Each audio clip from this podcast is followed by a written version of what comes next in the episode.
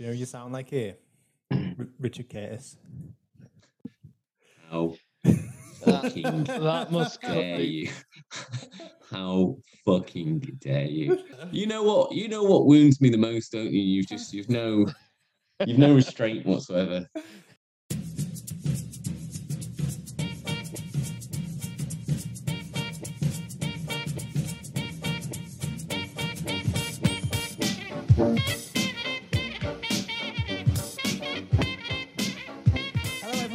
To another edition of Films on Trial. I'm Gav.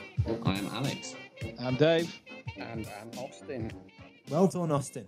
And this week, we conclude our romantic comedy journey, a journey which has been like Adam Sandler's stint as a romantic lead. Some might say brave and short lived, others may say bizarre and off putting. Either way, this week we'll be bringing the season to a close as we put the 2003 movie Something's Gotta Give on trial. Is it Nicholson or is it Nickelback? Essentially, we're going to find out if this film will be placed on our esteemed hit list or our steaming shit list. I'm missing Joel here because Joel would have said which one of them's the, the bad one. Uh, I, I just think you need to said. get over. that You need to get over this Nickelback thing, man. I'm, I'm over it. I, don't- I don't mind Nickelback. Uh, but I'm trying to appeal to a broader audience here, Dave. That's what What I'm doing. Nickelback fans. Nickelback, or, or you know, Nickelback enemies. I don't know. Now, before we go on to the trial, our last film on trial was Just Go With It, which Ozzy judged and deemed should be placed on the shit list. Now, Ozzy has since gone away and watched Just Go With It. So, did he make the right call or not? Austin. Yeah, without doubt. Short sweet. What, what, what, why, why do you think you made the right call then? Well, I thought it was. I, thought, I genuinely did think it was lazy, and it was. It was just not very. It, it didn't have any of the controversy of, say, Wedding Crashers. It didn't have any of the joy of, um, like, Fifty First Dates. It just. It was just shit. They were shit, but at least they were controversial shit. yeah, yeah. Memorable shit at least. Yeah. Yeah. Yeah. So, yeah, it just was nothing for me. So, oh well. I'm sure I'll almost undoubtedly I'll end up watching it again at some point because I've got a memory like a sieve. But, um, yeah. Just halfway through you'll be like, oh shit. Wait a minute. Wait a minute. But Ozzy, the real question is Has this shook or maybe even questioned your faith, your unwavering faith, I should say, in Hubie Halloween? Oh no, Hubie Halloween, I still stand by. I think that's a great nostalgic uh, look at, at life in, in Halloween Town. You know, that was, I think that's great. Put some think poor taste jokes, but what a, what a film. I think at this point, Ozzy, it's more a matter of pride for you to stand tall next to next to Hubie Halloween rather than, Yeah. you know, That's the hill that Ozzy's going to die my on. tree of yeah. Hubie Halloween's my tree of life, man. I can't possibly live. Or, or, or Oh, the no. version of, um, or what, what was that other? what- Suspiria. Suspiria, yeah. Suspiria, Tree of Life, Hubie Halloween. Three titans of cinema right there.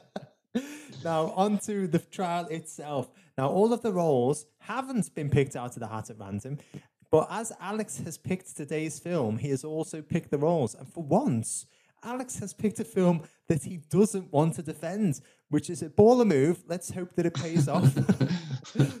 so, acting in defense is Dave, who is just like, I should say, I've gone with uh, Jack Nicholson characters here because I've never seen Something's Gotta Give. So, I'm just going off what I know. So, acting in defense is Dave, who is just like Jack Nicholson's character, Colonel Nathan R. Jessup from A Few Good Men. He purports to be a very honourable man, but when he's on the stands, we can't trust a single fucking word he says. That, uh, yeah, that's genuinely true. very, very accurate. Yeah. Yeah, that is actually.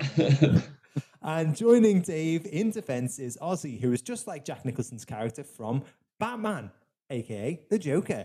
He is well dressed, sophisticated, and flirtatious, but he's also attention seeking, narcissistic, and incredibly volatile. and acting as prosecution and trying to get this film placed on their shit list is Joel, who is just like Jack Nicholson's character, Jack Torrance from The Shining. a loving and supportive husband and father who just wants a bit of privacy while he does his work. Um, sorry, no spoilers. I'm only halfway through the film, uh, but so far it's going well. nice family vacation. Uh, and joining Joel in prosecution is Alex, who is just like Jack Nicholson's character, Will Randall from Wolf. He's a very talented writer, but he's just so damn hairy. Uh, now, just like real court advocates, the defense and prosecution will be making the best case for their roles. These may or may not be their real opinions, though, so do stay tuned until the end of the episode to hear their genuine thoughts. And in the role of judge, who has to decide which list this film should be placed on, hit or shit, based solely on the arguments put to him, is me. And I'm just like Jack Nicholson's character, George Hanson from Easy Rider, a liberal alcoholic who has done a stint in prison. and, and, uh, and that's it. I think um, before we get started, we should probably give the audience a bit of a better understanding as to what this film is all about. So instead of spinning the wheel of impressions, because Alex picked the film, we're going to ask him to do an impression of one of the cast or characters from the film while he reads out the synopsis. So, how would we like Alex to read out the synopsis here? I mean, uh, Diane Keaton. Diane Keaton. or your old pal Jack. I don't know. Thank, thank you, Peg. Yeah, I think it's got to be Jack, hasn't it? Jack, I should have I should have known this and I should have been practicing it this week, but okay, I'll have a go. Um, a swinger on the cusp of being a senior citizen with a taste for young women falls in love with an accomplished woman closer to his age. I liked it. Yeah, pretty good, man. It sounded like a cross between Jack Nicholson and Keanu Reeves, who's also Uh, in this do you know film, I believe. I, it- it's because I actually did want to do a Keanu Reeves impression. I have been occasionally practicing that. Oh, uh, shit, man, sorry. film. You've been practicing that all week. we were going to ask you, and then we just threw okay. But at least we didn't go with Diane Keaton. This time. I'll get practicing, Dave. Don't worry. I'll get. Okay, so without further hesitation, please allow me to kick off proceedings. Now, over to the defense, and I will start with Dave, who I should say is also just like Paul Michael Glaser's character, Dave, in that he's called Dave and he looks just like Paul Michael Glaser. they have been a tough couple of years for Paul Michael Glaser, haven't they? Uh, okay, yeah, thank you, Gav. Yes, a bit of a strange one in that Alex has opted to prosecute a film for once. Uh, I don't know what his problem with Something's Got to Give is, though. I Hmm. thought this was quite a nice film. I enjoyed this. It was it was a very different take on a rom com for me.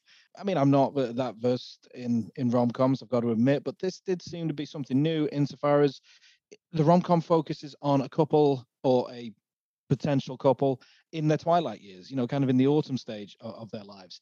Most of the time with rom coms, you see a young couple falling in love and you just presume they live happily ever after after that. But, you know, that, that's not the way life is. You know, what about the couples who had a relationship, it's broken apart, and later in life need to go find love? And don't they deserve a love story? Don't they deserve a tale of romance? And that's what this film provides. So you got uh, Jack Nicholson, who is always sort of like Alex hinted in the in the uh, opening segment there. He's always dated younger women. This is very true to Jack Nicholson in real life, you may notice, and indeed the character was written with him in mind. Um, but his character, uh, Harry, has always dated younger women. You know, no one above the age of thirty. And when you think this guy's now in his sixties, you know, maybe he, he needs to settle down. You never know.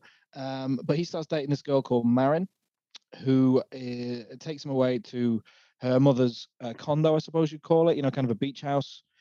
Unbeknownst to them, wha- not long after they arrive, her mother turns up, played by Diane Keaton, who is a little closer to Jack Nicholson's own age. It was really just a fling that he had with Marin. You know, they're only together really for the opening 10, 15 minutes of the film, perhaps. Uh, they, they kind of they go their separate ways, they break up, that nothing really happens there. But Harry suffers a heart attack a couple of days into their vacation. And uh, it kind of makes him reassess his life a little bit. As as a result of attempted coitus, just to be Yes. clear. Yes, as a result of attempted coitus. But that's part of the comedy, you know, and you've got to get with that, Yeah. Alex. No, no, I'm not. I'm just I'm just filling in a gap Yeah. there. It that I is. think- it- It's quite amusing. What's not funny about having a heart attack while you're having sex? You've not seen how Jack Nicholson plays it, man. Significantly funnier than just a heart attack, though. So True. to be honest, that's what I thought was lacking from Four Weddings and a Funeral. I thought the Gareth could have been pumping away while he was clutching his chest. on that note, so Harry has a heart attack. He's got to he's got to stay close to the hospital, close to his physician. So he's got to stay with Diane Keaton for a little while. Sparks start to fly, you know. And the, bear in mind at this point, he has broken up with Marin. They go their separate ways. So Harry and Erica embark on this kind of brief romance while they're there. They go their separate ways. He goes back to the city. He's a he's a record label owner, so he has to go back. Um, and things kind of fall apart. You know, they don't really. He doesn't want to commit although she she's fallen for him deep down he knows he has for her but he's afraid of this commitment that's why he stayed single so long and just like gone on a load of meaningless dates and relationships that never really last more than a couple of months and then as the film goes on you know they, these two people start to find each other again and they basically rekindle the romance. And like i say it's it's uh, it's it's quite a predictable ending you know and as a lot of rom-coms are they do wind up together but it's kind of the journey they have there. And what really stood out for me is that the adult sense of the romance insofar as this is a mature couple and this isn't something we tend to see very often. You don't often see uh, mature couples talking about relationships and sex you know with such with such sentimentality and such poignancy you know this is often missing this you don't often get a lot of films like this that cater to an older audience showing them characters their own age and putting them in position that maybe they want to be in or maybe are in thank you very much for that dave well summarized there so, Alex, do old people deserve love? Yes or no? No, and absolutely not. And this is why I don't like the film. No, like that, that is um, is a good, you know, it's a good intention. It's a good premise to have a, an older love story, but if it's done poorly, it's done poorly, and it sort of makes sure that you're probably not going to have another film like this come along again. To be honest. Um, I, I just I hate this film. I just hate this film. I just think it's an extremely poor, badly acted, badly written, bad film. Like I, I just, I, I, there's not many elements of it uh, I don't hate. Also, two hours and eight minutes, and it's an, also an extraordinarily long watch. Watching it again for the for, for the episode this week made me think of a point Gav made, a really, really excellent point you made last week. I, I, I, might, I might, like to say. thanks, man. Were, no, no, no. Honestly, many of you points make, but this one really stood out to me. It was uh, during just, just go with it and you were saying how like they they miss the point of her own like you know there's the elements in the story and they kind of like just go straight past it. And that's what happens here you know like dave was saying he has the relationship with the daughter diane keaton's daughter. There's a rich vein to, to talk about there you know the interesting bit of always falling in love but they just break up. And and it's quite amicable and you're just like right okay okay that that would have been interesting if it hadn't been amicable or to see the dynamics between the daughter and the mum as that was going on. But no the film just sort of says no we're not going to do that. And then jack nicholson and diane keaton just fall in love. And then you know and, and you sort of check the time and you're like there's an hour and eight minutes left here. Like what where's this film going? And nowhere is the answer. It just doesn't go anywhere. It, it doesn't there are interesting bits. The, the idea, I truly wish this film did explore the poignancy of an older, you know, re- relationship or something like that. But it just doesn't do any of it. It it fails to see what the interesting parts of it are. It doesn't really explore the differences in age segment. I wouldn't say. Uh, Keanu Reeves comes into it and is the love interest for. And here's a good example for you. So Keanu Reeves is a love interest, and they, this causes the pro- the problem right at the end where he proposes to Diane Keaton and they're, you know, in, in Paris and Jack Nicholson's there. And Jack Nicholson's like, oh, you know, I've lost her, you know, what could I have done? And the next thing is just Diane Keaton pitches up on the bridge and is like, oh, I actually do love you. I've just broken up with the, you know, Keanu Reeves off screen. That would have been interesting to see. We said, no, no, just done it off screen. He said it's fine. So no one has to feel bad about Keanu Reeves. And he's never seen again. And it's just like, it's just poor. It's just uninteresting and it's undramatic. This film is massively just not dramatic. There's the whole second section. She writes a play based on their relationship, and you don't even see the play. You don't even see what happens. It just sort of goes on and on and on. And you know, the, the basic thing you, you come back to at the start of the film is like, you know, he's sleeping, or you know, he doesn't, but he's dating her daughter. That's interesting, but the film spends more time, and I'll tell you what, the film does focus on. This is really why I hate it so much.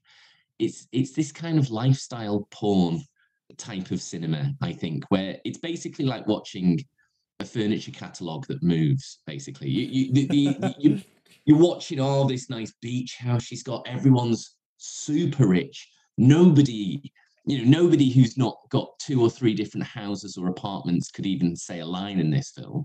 You know, because everyone's just massively successful and it's just really boring to watch. And it, it, you, I, I don't think I'm getting it because I'm not thinking, oh wow, look at those pillows. Hasn't that? Does no those curtains go really nicely with the? That's what apparently I think the film is about. But as far as a dramatic love story goes, it's completely lacking. And we'll come back on performances later, but shocking script. Oh god, man, it's just a bad. It's just a hard, long slog. This film. Okay, uh, Dave, you want to come back on there? I can see about a half. Uh, I just, I just want to point out that Jamiroquai's Virtual Insanity video was regarded as one of the best videos of all time. So furniture catalogs that move, really on on the MTV uh, score chart. That yeah, Alex, you're yeah. very out of touch with the kids of the mid '90s here. do, do, you know what? Just strike everything I said the last five minutes. Just okay, um, Ozzy, can I bring you in as, as co-defense here? I mean, Alex has raised some very, very heavy criticisms on this film. I mean, he said it's a it's a furniture catalog which moves. It's like lifestyle porn. Is this just a little bit empty? Does it go into some drama? Give me some details. Well, so, so no, it is not a little bit empty. Yes, it does handle a drama. the The thing with it is, remembering who it's pitched at. This is this is a you know this is a, a r- romantic comedy for an older generation. This is clearly looking after uh, an entire market of people who are never seen on screen. You never see an elderly romance on screen, not in in such a big way. This is mm-hmm. the entire premise of the movie is is these elderly successful elder couple who have both focused almost completely on their careers. You know, she's a a playwright. He's a you know a, a, a music producer. You know, very successful people. And so yeah, there is a little bit of lifestyle porn in there. That's because it's nice to shoot. It makes it look good. It keeps all rom all almost all of the rom coms of the season have been that type of thing. You know, like we had the Hawaii trip last week. You know, we had everything is about making the places and the lifestyles a character in themselves. You know, you know, Alex mentioned he wants to go into a little later about the acting. Fantastic. I actually don't know where he's gonna come out from there because actually you'll see. Oh, well, I'm, I'm, I'm, looking forward to being surprised because, um, w- without doubt, like Jack Nicholson shows why he's uh, such a stalwart, uh, you know, within the industry. I think he's absolutely brilliant at at the role he's uh, playing in this, and Diane Keaton is just nails it, absolutely mm-hmm. nails it, and it's a very believable romance. And I think actually all of the bits that Alex is saying, oh, they just break up, and then it, it, it felt unresolved. No, I think the I think actually the various sort of endings keep you hooked, and you go, that's actually incredibly believable, mm-hmm. particularly mm-hmm. for people of their age.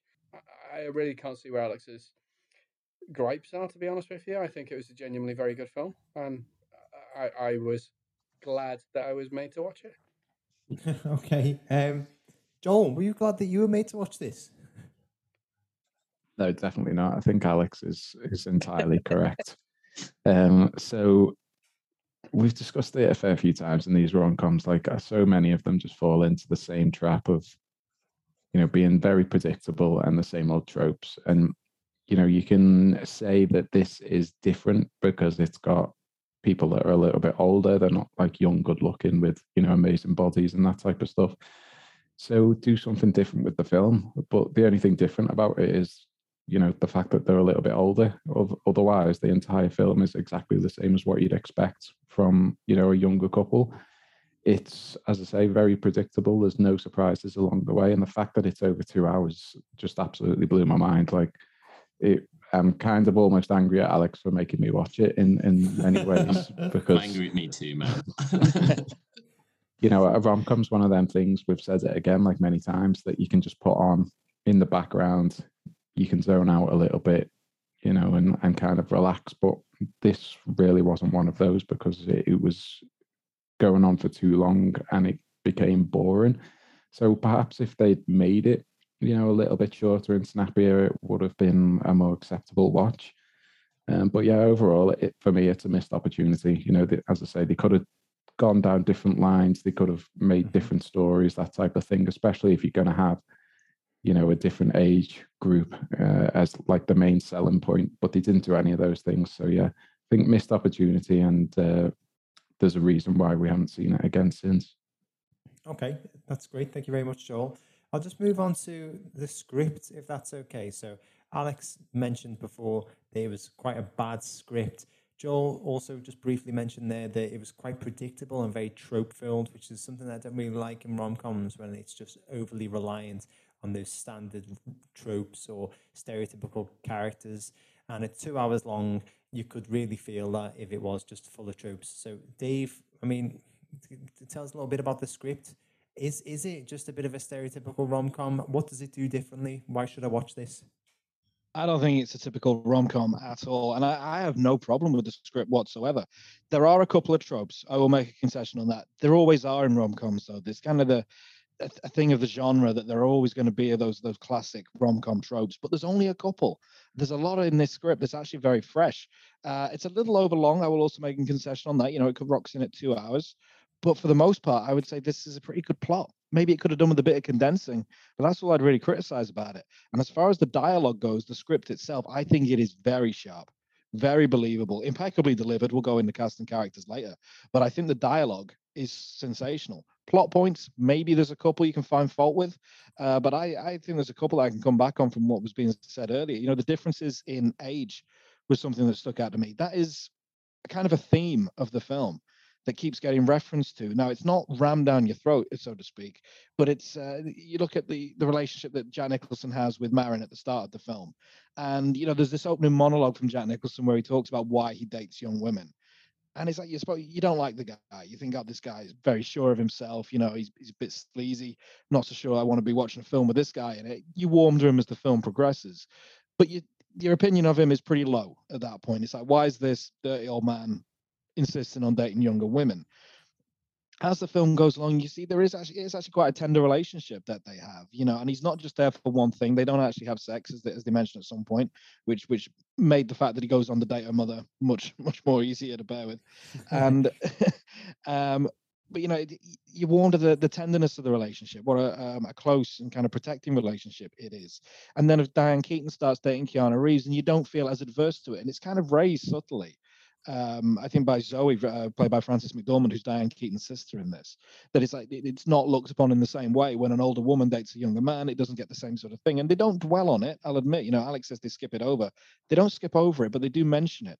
And then later in the film, you got Paul Michael Glaser, uh, who's Diane Keaton's ex-husband, Marin's father.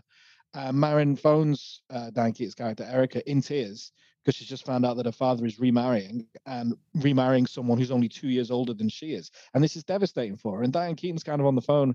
You know, she comforts her daughter, but at the same time, you can see you can see what she's thinking. Such so um, nuanced is her performance. That you can see she's just thinking, you, know, you were dating an older man. You know, it, it's not that much different. You, Diane Keaton has no problem with Paul Michael Glaser moving on with his life and marrying someone new. And she's like, so there's an age gap. It's not not that big a deal, but it's it's devastating for Marin. And then you think, well, you were just in a relationship with an older man. These themes are explored. They are brought. up. They're just not dwelt upon. You know, they're there. They kind of they, they show you how the story's unfolding. And you can think about it as much as you want. It does raise the theme in your mind, and it's there. You are thinking about it. It just doesn't ram the point home. Uh, and I think also, you know, it's when it, they said the plot was undramatic. It's not meant to be dramatic. It's a rom com you know, the what moments that could have been dramatic in it, such as Jack Nicholson's heart attack, is you know, although you, you're under no illusion that he is genuinely having a heart attack, it's kind of played for laughs a little bit. There's this bit where Erica says, "Oh, I'll have to give him mouth for mouth," and he kind of recoils in horror at the idea. He's like, "You jerk," you know. And then when he uh, gets taken to the A and E, and they ask him, "Is like, have you taken any prescription medications?" He's like, "No, no." He's like, "Have you taken Viagra?" He's like, No, it's just like, are you sure? Because what I've just put in your drip is going to really fuck you up if you've taken Viagra. Like, okay, right. And that winds up in the play later on. You don't see the play, admittedly, but that's a line that someone said when Jack Nicholson rallies against Diane Keaton, like, like you put our lives in a play. And she's like, oh, not really. And then one of the actors comes up, uh, we need to go over the Viagra in the A&E room. that was a funny bit. Then Jack Nicholson finds out that his character dies at the end of the play, which doesn't sit too well with him either. There's this, these great moments. You don't need to see the play for it to serve its point. You know, that's her venting her anger at their breakup, and and also him realizing he's been a bit of a jerk and them kind of working things out in a way. You know, it, it serves its purpose. Um, yeah, I, I really do think there's a market for this film. And I think the script is, like I say, the dialogue very sharp. Maybe there's a couple of plot points that don't hit home in the same way, but uh, I, I think this is a pretty well written film. Okay, thank you very much, Dave. So, Alex, I mean, that sounds good to me, and the comedy as well seems on point. Dave says that the dialogue, you know, maybe there's a couple of grumbling plot point issues, but overall, it's brilliant and the dialogue's excellent. What would you have to say about that? If only it were true. If only it were true. The uh, those points, um, you know, like Dave was saying, it doesn't dwell on, but it do explore it. I, I just disagree massively with that. They they don't explore. So if you take the example of um, Marin's father, who's marrying this younger woman, they have a conversation about it here in Diane Keaton, and then they meet at a restaurant, and you think like, right, well, they're going to sort out through this theme, and then she sees Jack Nicholson, and then that's it. That's just it. You, it's not mentioned again. It just goes off. It's it's you, you're just constantly saying like, why did that happen? Like, why did we spend six minutes on that scene when you were talking through this? What point was that? You know, and I think it's just just it was just footage that they put in the film, you know, and and for two hours and eight minutes, just just delete it. Do you know what I mean? Just delete that entire. The, the, the dad is the, the ex-husband entirely doesn't need to be in the film. So I don't think it does explore some some, some what would be very interesting about it. I don't think it explores it at all. And the script, to say it's shot, I just could not disagree more on that as well. Like I just found it cringe making, to be honest. Some of the lines in this are genuinely just made me go like, oh god, and it's it's such a shame seeing Diane Keaton, who was in The Godfather Part One and Two, and like Jack Nicholson from Five Easy Pieces. She, she was in the third one as well, you know. Yeah, but I didn't count. but I, that doesn't count at all. That, that's, again, a that's a mark against it. it's a mark against it. Uh, to, to see these like this good cast saying this absolute tripe that coming out, and the worst like crime it makes is the way it deals with sex in this film. I just think it's sex in this film is kind of like it's meant to be mature, but it's all this like, oh, do you know what I mean? Like, oh, take your pants off, and it's this really like immature way, weirdly. But so it so it's not these people who have come through experiences. It's actually like a really, you know, that kind of odd uptight person who's talking about sex. It's like that. Do you know what I mean? It's like someone who's really uptight about sex pretending and trying to be liberal and open about it. But actually, it just comes across as much worse. And they just shouldn't have even talked about it. So it's the scenes when they're talking about sex, or, you know, like at the, the beginning one where he's with Marin, and it's just all this kind of like this incidental music, which is uh, like shockingly bad as well. And it's just like. And, you know, he's like going, oh, take your clothes off. And she's like going, oh, I'll take my clothes. And it's just unfunny and cringe making. And hilariously bad. Or like there's a bit where Jack Nicholson sees Diane Keaton naked, and it's just like, why Diane Keaton got naked for for for something's got to give. Why Jack Nicholson got his ass out for something's got to give? I've absolutely was it like Jack Nicholson's no actual? Pretty sure it's Jack Nicholson's ass, unless, unless they CGI'd his head. You probably, you probably sell it, sell it to Gav, Alex. You know how much he loves naked art. Yeah, no, I know. Uh, he's gonna you're gonna enjoy just that bit, but but it's like, but that's a wasted opportunity as well. Do you know what I mean? You've got these actors to do this. Do something with that. And it's just a case of he sees Diane Keaton and goes, "Oh, I shouldn't have." Oh, poor, and you know, it, it's just really, really poor and really childish. Oddly, for a film about a mature couple coming together, it's weirdly um, prepubescent and like quite uptight about sex as well as trying to pretend it's not. Like it, it doesn't get away with it at Can, all. can, can, can I just ask? Do you, do you think that was maybe intentional though? Or maybe that was some sort of statement about how you know even the people who are in the twilight years of, of uh, their lives, uh, starting up a, a romance, can still feel and act like teenagers who are just no, starting a I'm- romantic relationship for the first time.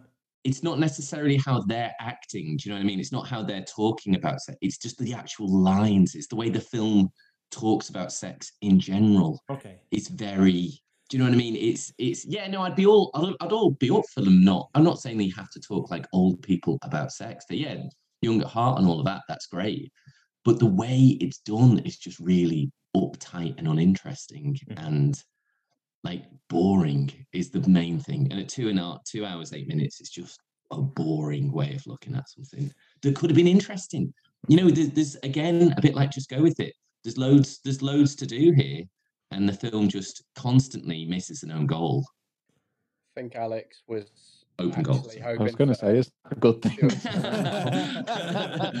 you, you know me and my football metaphors. I think he was hoping for you know two hours and eight minutes of uh of sort of milf or gilf porn by the sounds of it. This constant discussion of how sex was handled uh throughout the film. I don't think it was nearly as immature or childishly handled uh, as as you're describing. I think it was. I I do think it was a stylistic choice to try and keep it lighthearted. It's not a drama. It's not a you know. It's not a hard hitting emotional piece. It's got just enough emotion for you to see the characters changing throughout and coming to to love. I think it was. Uh, Maybe you know, maybe not a fully stylistic choice, but it's it it is a choice that's been made. You know, um, to to to build that up. I don't. I think your gripe with that is maybe a little bit.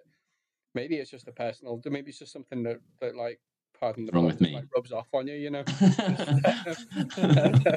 I think you know maybe it's just something that's like genuinely like rubbed you up the wrong way and you couldn't get over it from that point.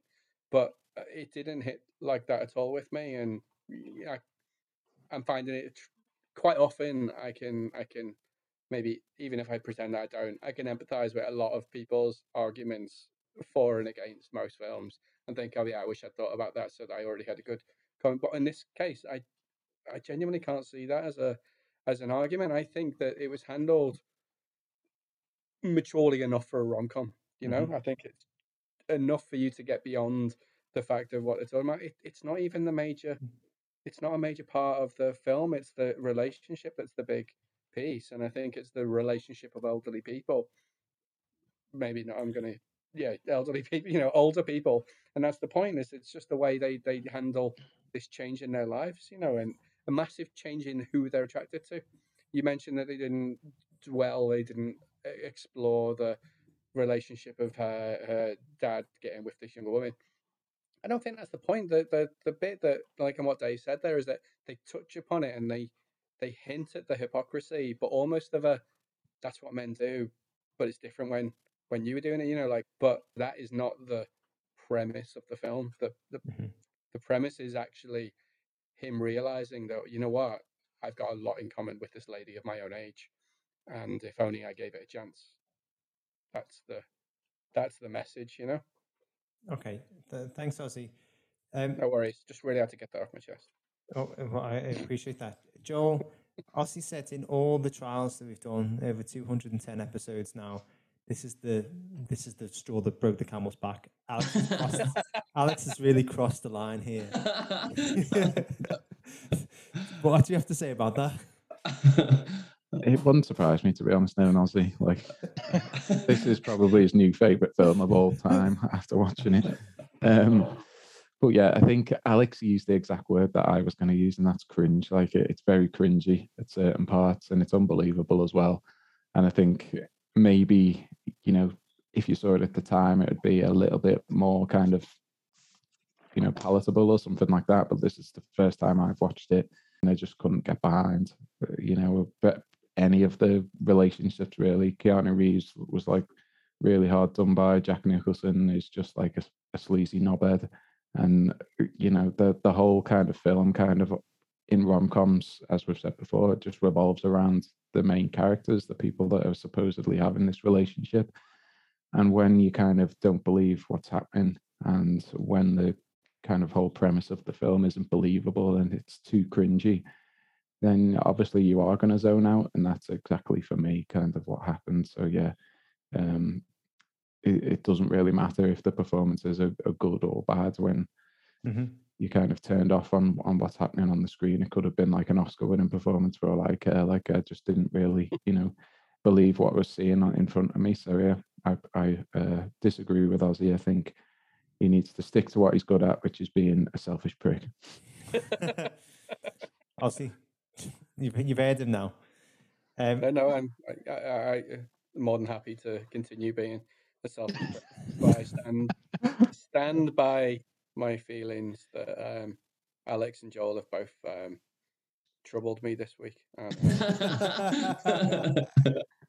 Deeply Jesus troubled. Christ, guys. Yeah. Of, of all the arguments that we've had on this podcast, and uh, the, Ozzy isn't even annoyed. Ozzy just seems broken by this. I know, it's, it's it's two decades of friendship, but I, I knew it would be something's got to give that, that brought us brought us to this Yeah. brink. Who- who Somebody's got to give. It might be this podcast. yeah. Okay, so uh, I'll move on to Dave now. Casting characters. Sounds like it's got a great cast there. Diane Keaton, Jack Nicholson, Keanu Reeves, to name but three. Yeah, it, this is a superb cast. The cast they've assembled here is is sensational. Um, I mean, the supporting cast, Keanu Reeves, as we mentioned, he, he plays um, Harry's physician who sort of dates uh, Erica for a bit as well. He's just so likable. You know, he's just he's a very likable character. You know, that's that's all he's really meant to be there for. Um, just to show, you know, this kind of younger man dating the older woman who he admires. He's a big fan of her work as a, a playwright. And he's just, yeah, he's just such a charming presence on the screen. You know, I mean, Keanu Reeves was a great shout for this role. Uh, Amanda Peet, I really like. You know, she Amanda Peet's always one of those actresses who's always great in everything she does, but she's never really made that that big role that's kind of launched her to mega stardom. You know, I think she's fantastic in everything though. Frances McDormand as well. You don't need me to tell you how great an actress Frances McDormand is. She gives her all to every project she's a part of. I wish we'd seen a bit more of her in here, but like I say, it is a supporting cast, and the focus is on your main two. And those main two, the script when when Nancy Meyers wrote this, she wrote it with those two actors in mind, and she got them. You know, they turned down other projects to appear in this film together. Uh, Jack Nicholson, I thought was fantastic. Of course, there are a lot of echoes of Jack Nicholson's uh, real life in this character. You know, he is he's known to be a man who do tends to date younger women himself. Uh, so yeah, there was a lot he could draw on his real life experience there, I think, and it, it shows in his performance. You know, he got a, a Golden Globe nomination for this. It was a really good performance from one of the best I think he'd given for a long time. Um, and it was more than just i know we talked about it the film's not really meant to be dramatic but there's elements of harry's life that are you know it's that heart attack at the start which although you know they they keep it light and airy for the most part but that heart attack kind of changes his perspective. That's why his character changes. That's why you know that that's his wake up moment. That's his, his christmas eve being visited by three ghosts essentially. He, he questions his own mortality. Um well doesn't question it he acknowledges his own mortality and starts to think that maybe he needs something more in life. You know, he's he's never been in love, so to speak. He's never really given himself the chance to be, and it's that that crucial moment that I think brings his character out. You know, he he gets more emotional after his brush with death as death as well, which uh, wasn't a side to him he even knew he had. You know, the the range of this character and the way the character develops, I thought was fantastic, and I thought, yeah, like I say, one of the best performances Jack Nicholson's given of late. Diane Keaton is sensational in this film. You know, she won the Golden Globe for her performance and got an Oscar nomination as well. You know, she was absolutely sensational. It was just great to be reminded. You know, obviously she she had Annie Hall and the Godfather films, as Alex said back in the day, and we all knew she was great in those. But it was just great to be reminded of what a fantastic actress actress Diane Keaton is, and she is sensational in this. And I think the two of them together just gel so well on screen. You know, the chemistry between them is is undeniable. Uh, and you know, Alex disagree with me on the dialogue, but I think the script really helps bring out these characters, really helps explore these characters, uh, and I, I really enjoyed it. And as- as far as you know, dealing with the sex scene, I thought they, they they did play it for laughs a couple of times. I, I genuinely laughed at the point where Diane Keaton like stops them as they're as they're about to have sex. It's like we need to check your blood pressure. You had a heart attack a couple of weeks ago. Just hang on, gets the blood pressure pump out just to make sure that he's all right to continue. I like that side of it. And the dialogue between them as they do so, it's it's it's so great. And I I thought plausible. I mean, it's unrelatable to me. I'm not of that age, but I thought it was genuinely well performed. And I thought these these actors, particularly the, the core two, the couple uh, in in this romantic comedy, Diane Keaton and Jack Nicholson, I thought did an absolutely sensational job, both of them, and they complemented each other so well. That's brilliant. Thank you very much for that, Dave. Alex, what's your problem with Diane Keaton? And Jack Nicholson. Uh, like I uh, I just can't believe what Dave said. I, I thought I knew him as a person, and apparently, apparently I didn't. Like, like I think we're all finding about things about each other this this episode that we didn't know. And um, I just think no, Jack, Jack Nicholson and Diane Keaton do not give good performances in this. I just they're, they're, they're not good, and it and it's just as weak as their characters basically. I think Jack Nicholson can. You can see it in as good as it gets because you you can't help but draw parallels between that film and this a little bit like Jack Nicholson's great in that. But in this film, he just doesn't have anything to work with. Like the first part of the film, the you know, Dave's talking about the change in his character. It just happens so quickly without any real fanfare, without eh, really exploring it. You know, at first he's a, he likes younger women.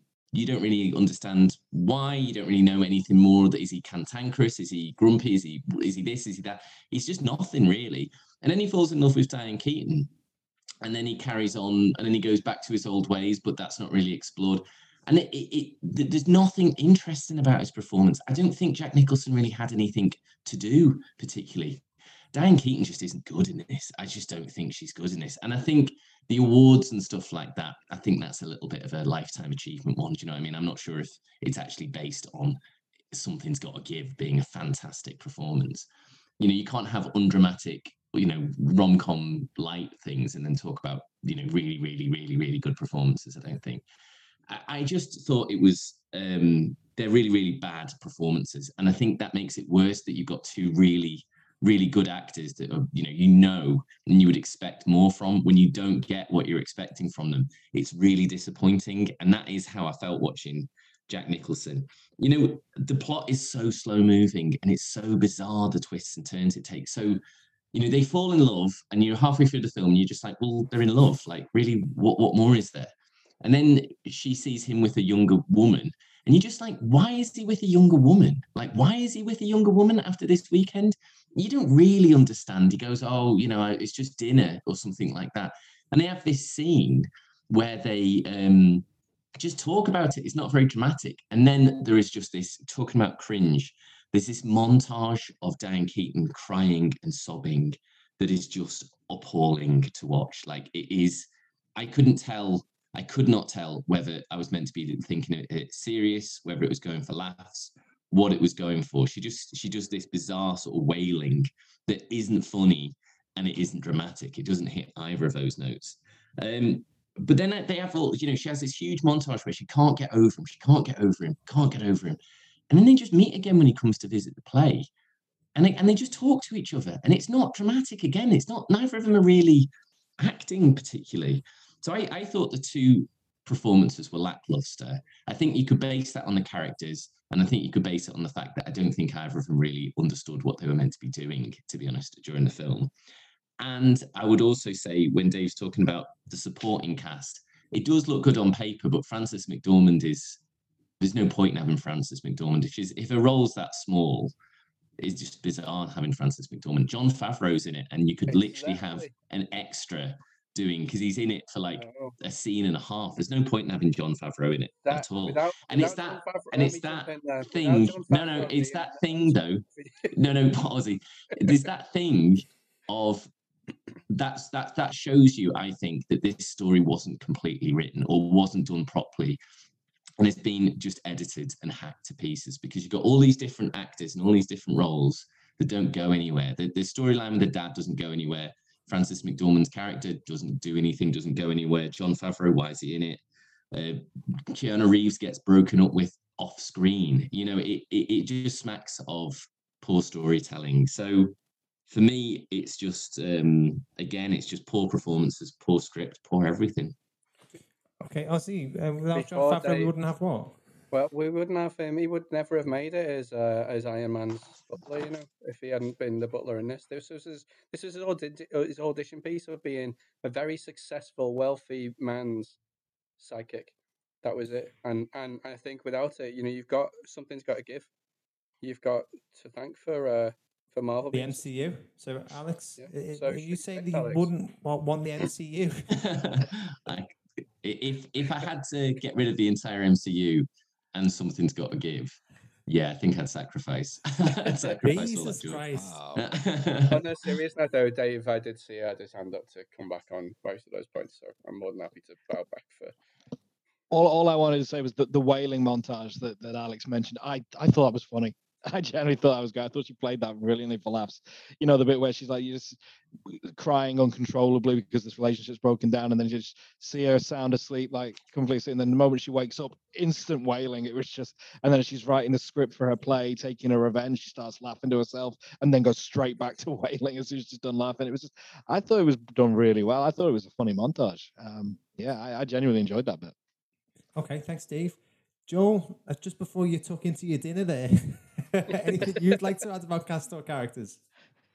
Uh, no, not massively. I think uh, Alex has covered it quite well, and I think um, I kind of echo his sentiments that when you've got the names on the tin that you've got here, when you watch the film, you probably will be disappointed because it's it's kind of like you know going to watch Cristiano Ronaldo or something, and he bags an own goal to use one of Alex's. Is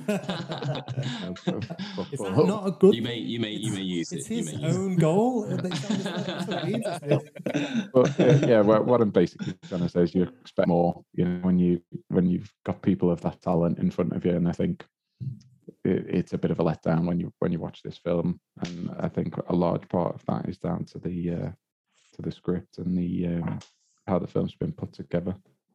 Okay. Thank you very much, Joel. Any closing arguments? Uh, final nails in the coffin. I'll go to Dave first. Uh, no, I've not got much to add that hasn't already been added. You know, the, the point we seem to be coming back to as, as far as prosecution goes is that the script isn't good enough. And I would say, I'd say dialogue is fantastic. And and I've made concessions that there's maybe a couple of plot points that could have just done with being binned, save on the running time. Uh, but I think even in those moments, that the sheer chemistry from your two leads pulls the film back, even in moments that otherwise would have been a lull. I, I think it's, uh, I think it's a decent film. Okay. Thank you very much, Dave. And Alex, you've got the sledgehammer out here to tap in that one tiny tack It's- into the coffin. it's lifestyle point porn that's managed to miss its own point and you know it's just it's just a waste of it's a waste of everyone's time uh, including mainly my own and and all of yours for me making you watch it as well Okay, thank you very much, Alex. I've got lots to consider here for my notes. Talking about wasting time, have you got a quiz for us, Alex? I do have a quiz for us. Okay, uh, now I remember it being quite um, quite a thing when the film came out that Jack Nicholson bears his arse. So I thought I'd write a script about nudity in films. So what I'm going to do is I'm going to name an actor, and you will have to tell me a film in which they have appeared naked. Now, obviously, if Oh, there's a this- film I haven't gonna, thought Gav's of, gonna run away with it. if there's a film I haven't thought of, we'll just consult Dave, and Dave will have the final final answer for us.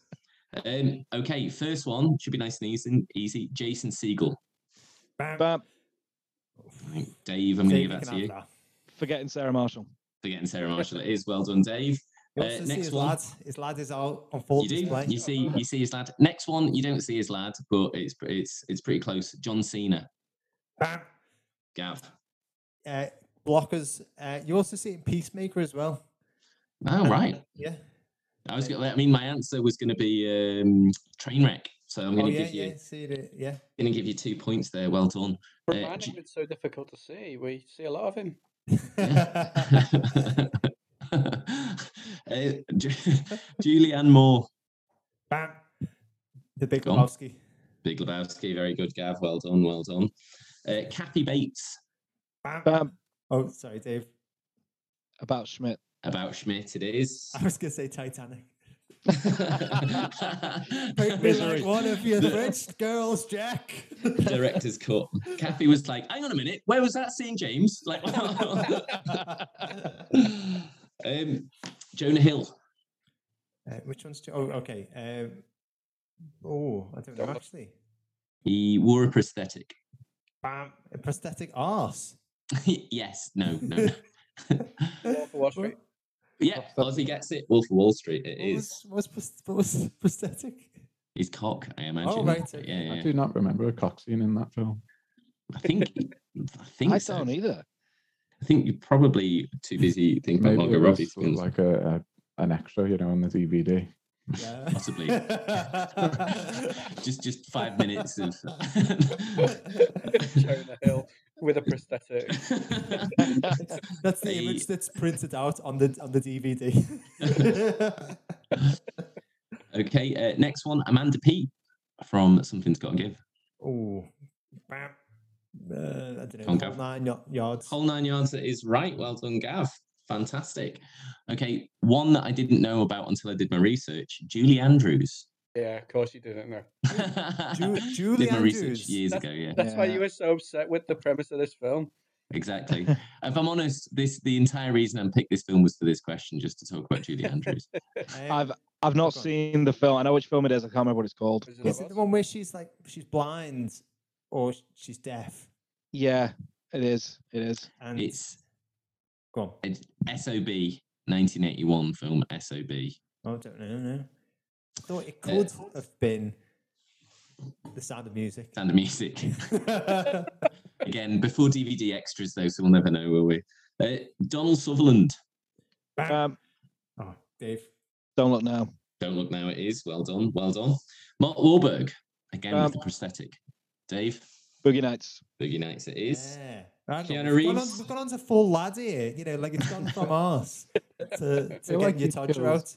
Two birds with one stone here, Alex. You've obviously been doing things in your own time, but also Yeah, noting yeah. down the ideas. Exactly. Just getting some, you know, getting some good ideas. You know, it's it's uh, when inspiration hits. Uh, Keanu Reeves. Keanu Reeves. Oh. What is it? Arse or Tudge? It's it's it's a little arse, but not a lot. I have to say, it's not the most naked one in the list. Oh, Oh, uh, the Matrix. Matrix. Matrix. It is. I'm gonna leave it to Joel. Well done. Oh, Didn't right, we- so- Especially because you didn't buzzer in, Joel, and I like Oh, your yeah. sort of maverick attitude. Didn't we once try and start a quiz that was called Ring or Bell on this podcast? Is that what you're trying I think we did. back? we did, yeah, yeah, yeah. Yeah. I think I it was uh, uh, for Magic Mike, maybe. Magic 'cause Mike, Matthew yeah, yeah. McConaughey gets both out. Definitely sounds like a Gav quiz. That one. Uh, Casper Van Dien. Ah, bah, Go on. no, Starship just because. Troopers. Yeah, but because you buzzed in, I'm actually going to take the point off you, Joel. So, because uh, I think you should have carried on. Uh, Matt Damon. Ooh, oh, bam, Wild Things. Possibly. I don't think so, though. you thinking of Matt Dillon? Oh, oh yeah, Matt You are Damon. thinking Sorry, Matt yeah. Damon. I'm thinking Yeah, the, wrong, Matt the, wrong, Damon. Matt- the wrong Matty D. I hope Matt Dillon's up next. Uh, bam, the talented Mr. Ripley. no, it was. Uh, anyone else? Behind the Candelabra, the Liberace Exactly what I film. was gonna say. Ah. Exactly what I was going to say. Ozzy, you get the point. Well done. Uh, ben Affleck. Bam. Oh no, actually, I don't know. Bam. Oh, uh, oh, go on, Dave. Go on, Dave. Gigli? Hi, Mm, no, I don't Uh, think so. I mean, I've that never would have seen it. Probably made the film better, I would imagine. Buzz. Oh, Uh, uh, yeah, say go on. again. Playing Buzz, Batman. Not Batman. No, it Bam, was uh, it again Armageddon? brilliant. It No, it's not Armageddon. It was Gone Girl. Gone Girl. Ah.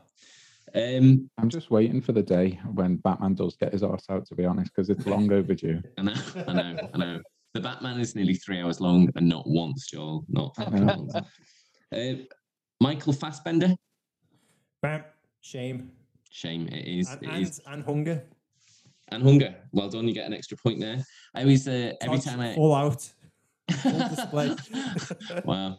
Uh, For, for the listeners at home, Gav really looked straight into the camera when he said that last bit. Yeah.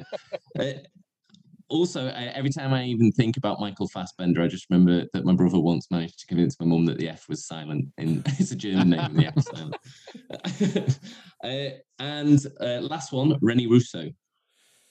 Ooh, bam, get shorty. Not Get Shorty. No, we actually mentioned it. This is why I wrote it, and it was a late edition. It was mentioned earlier in the episode. Was it? Was it? no, It, no, it was not is Lethal Weapon. Thomas Crown Affair. Oh, ah, Yeah. And so at the end of the quiz, thank you very much, guys. Um, I don't know if you I don't know if you want to win this quiz, but Dave, you did. So well done. Hey, You know your nudity in I films. did, all the way through that quiz. As soon as you announced what the theme was, I was like, Ciarán Hinds Munich, Ciarán Hinds in Munich. I'm ready. I'm ready. Just say the name Ciarán Hinds. Sorry, Of Dave. all the, of all the actors to come into my head first when you said the. co- Something to think about, Dave. I, I told you that, that my mother-in-law only listened to one episode of Films on Trial, and it was the Roadhouse one, and she switched off on the way to Patrick Swayze's bare ass, which, was my main defence. um, okay, so thank you very much for a fantastic quiz. To be honest, Alex, uh, Thank we should be more like that. So everybody, up your game. Next week, I want part two. Um, anyway, uh, so yeah, got a lot to consider here. I'm not going to lie, this is quite difficult. Um, Alex was very, very passionate in his prosecution, and he touched upon some good points. And I think with the addition of Joel as well, the two of them touched upon a few things that maybe this is a You little touched trope. upon some good points. Quite offensive, to be honest, Gav.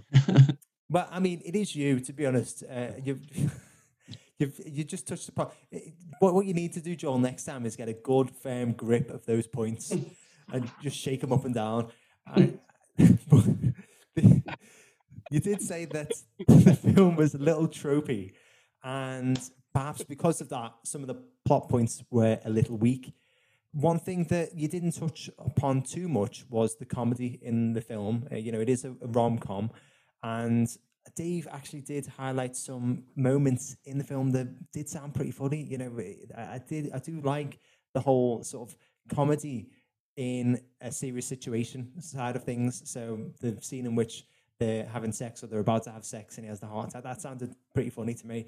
You don't often get romantic comedies about older couples, and I'm really interested in that, to be honest. I really like Grace and Frankie, and I think it does a great service for just, you know, what, broadening our horizons and our views about romance in films and giving parts, decent, substantial parts to older actors who are usually relegated to like the comedy dad in like a, a rom com or something. This is putting them front and center stage. It sounds like, with regards to the cast and characters, there's a bit of a disparity there with what you believe. Alex said that Jack Nicholson doesn't give a good performance, maybe because it's a little too close to home. It's a little too like Jack Nicholson. That quite interested me a little bit, especially what Dave was saying. Sort of blurs reality really between the character that Jack Nicholson is playing and the reality of Jack Nicholson as a person. And maybe that's what drew him to the role and why he gave such a believable performance in Dave's eyes. There was a sticking point with regards to Diane Keaton's performance. Dave saying it was fantastic and it reminded everybody of what you can actually deliver. Alex saying that it was a bit unrealistic, a bit over the top, especially that montage scene. I mean, I would like to think that if she's won a Golden Globe for that performance, it's because it's a good performance at least. It isn't just a case of like, oh, we'll give it to her because she hasn't won one in a while. I'd like to think that there at least is something to that. Now, I know that you joked about me giving a plus mark because Jack Nicholson got his arse out, but I did give it a plus mark. The reason being is that I like that the film showed and embraced all the characters being nude. And it sounds like it was a bit of an equal split between Diane Keaton and Jack Nicholson. It wasn't just a case of, once again, focusing on the female. It was a case of like splitting it between the two of them. And that it wasn't sexualized as well. And that to me sounds a little bit like it's reflective of what the film's outlook on love actually is. It's a case of it's not always young, it's not always sexy or even cinematic, but it can be a little clumsy. It can be not massively romantic. It can even be a little immature, even. So, taking all of that into account, I think, fortunately, Alex, I think I'm going to place this one on the hit list.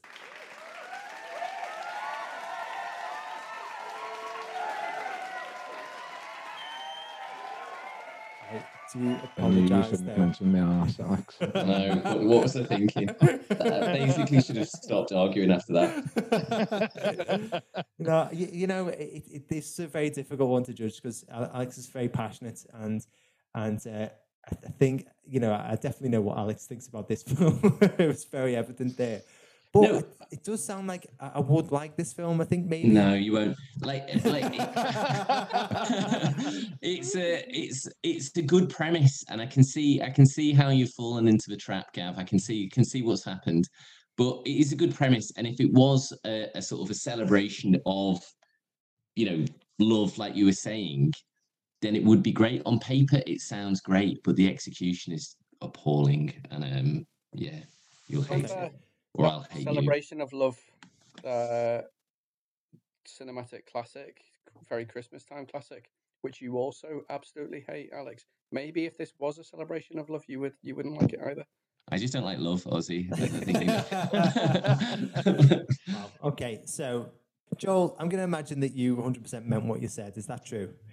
Um, what if I tell you that I'd probably rather watch Mother-in-Law again, Monster-in-Law, whatever it's called? I'd say, what the fuck's wrong with that? Monster in law is a hit film. Uh, okay, a little so bit disappointed when he got his arse out that you couldn't see, you know, the bollocks just hanging a little bit. down. Yeah. Jiggling. I, I did speak about realism and you know that was one thing. He may have been cupping. He may have been cupping. I don't know. Right. Okay. Thank you very much, Joel. Ozzy, what were your thoughts on this? Oh, it was pretty good. I thought it was like genuinely good uh, performances. I think it's, it felt realistic. It felt um, it felt thought through. Like not perfect, Mhm. but I think it felt thought through in terms of a a love story. Not like not a perfect love story, but certainly of a you know for Jack Nicholson. I think he's a great actor, and I think he does a really good job with this. And I think she was brilliant, uh, Diane Keaton. I think genuinely was very good, and they're both very believable. So I stand by my arguments. Okay. Thanks, Ozzy. Did you just call him Jack Nicholsack? Have you got what, Bo- what Joel was just saying about balls in your head? That's what I was thinking, yeah, because they were sucked up close. okay. So, Okay. Enough So- about Jack Nicholson's nudity. Okay. Uh, now, Dave, like uh, coming to you last here. I mean, we all know really that Ozzy's opinion doesn't matter. Yours is the one that.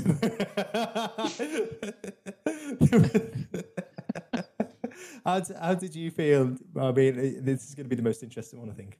Um, I might have oversold it a little along the way. Um, I genuinely think the performances were great, though. I think that Alex is absolutely right. The premise of this film is, is great. You know, this is absolutely a film that should be made. You know, there's a definite market for this. It was a box office success. There is a genuine audience for films, you know, with a, rom com geared towards an, an older couple. Um, I thought performances were great. I thought a lot of the execution of the film was very good. I mean, this was, you know, Nancy Meyers wrote it, directed, produced it. You know, this was really a labor of love for her.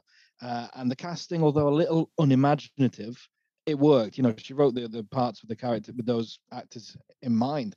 Mhm. It's the script. I think this is a bit of the sticking point. Um, I do stand by. I think the dialogue is very good. It is the plot. It does kind of stutter at points, and it just kind of like ambles along. Uh, it could have done with a with a, a harsher editor. I think. Mhm. Um, the plot wasn't great. There's a lot more I think that could have been explored. Overall, though, I I would have put this on the hit list. I liked it. I did like it. Um, maybe not as much as I sold, but I did like it. I, did, I think you've made the right call, actually.